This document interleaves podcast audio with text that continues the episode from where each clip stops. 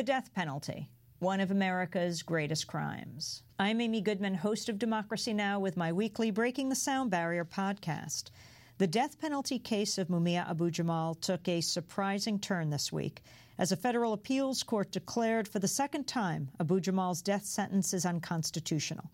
The Third U.S. Circuit Court of Appeals in Philadelphia found the sentencing instructions the jury received and the verdict form they had to use in the sentencing were unclear.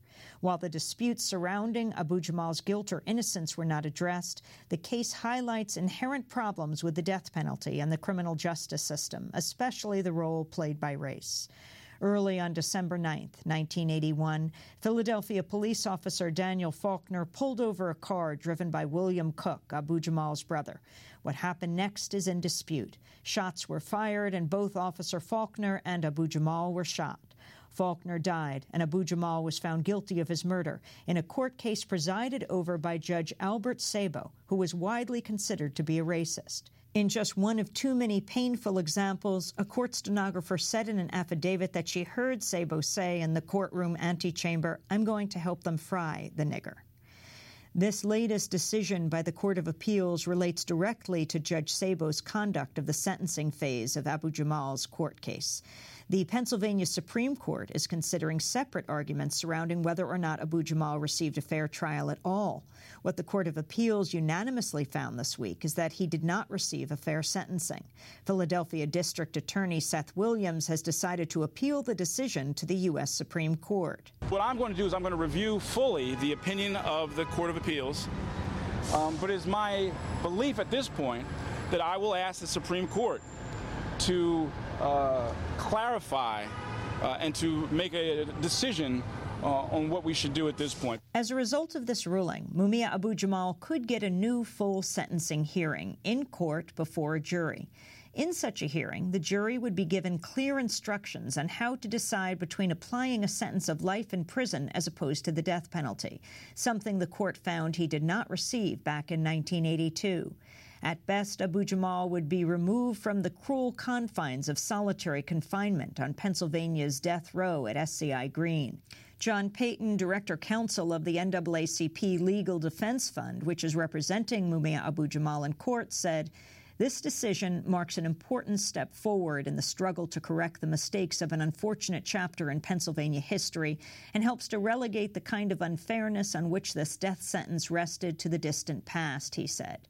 Mumia Abu Jamal's other attorney, Judith Ritter, is a law professor at Widener University School of Law in Pennsylvania. It's enormously significant. It, so it's a, literally a life or death decision, and it um, upholds the setting aside of the death penalty that occurred um, in the early 2000s. So um, the DA has challenged that ruling that the death penalty was unconstitutionally implemented, and uh, we've once again prevailed in the courts with regard to that the ruling that it wasn't unconstitutional. I asked Attorney Ritter if she had spoken to Abu Jamal after the court decision was handed down. She told me the prison failed to approve her request for an emergency legal phone call. I wasn't surprised given my many years of covering Mumia Abu Jamal's case.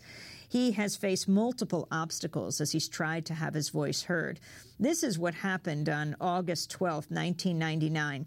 We were hosting Democracy Now! Abu Jamal called into our news hour mid broadcast to be interviewed. It's outrageous. It should be fought because it's a kind of an allowance of their bodies to be free, but a restriction on their political activities.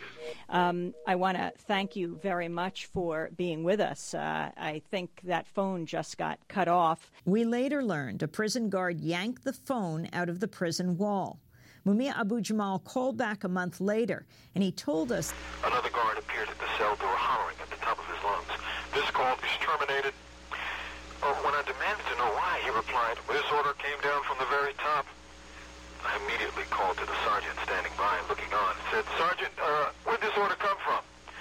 He shrugged his shoulders and answered, I don't know. We just got a phone call to cut you off.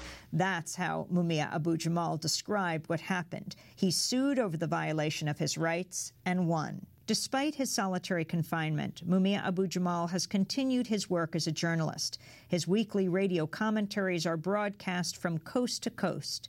This is his signature sign off each week. From death row, this is Mumia Abu Jamal. Mumia Abu Jamal is the author of six books. He was recently invited to present to a conference on racial imprisonment at Princeton University. He said through a cell phone held up to a microphone, Vast numbers of men, women, and juveniles populate the prison industrial complex here in America. As many of you know, the U.S., with barely 5% of the world's population, imprisons 25% of the world's prisoners. The numbers of imprisoned blacks here rivals and exceeds South Africa's hated apartheid system during its height. So he told the Princeton University audience. The United States clings to the death penalty, alone in the industrialized world. In fact, it stands with China, Iran, North Korea, Saudi Arabia, and Yemen as the world's most frequent executioners. This week's decision in Mumia Abu Jamal's case stands as one more clear reason why the death penalty should be abolished. I'm Amy Goodman with Denis Moynihan.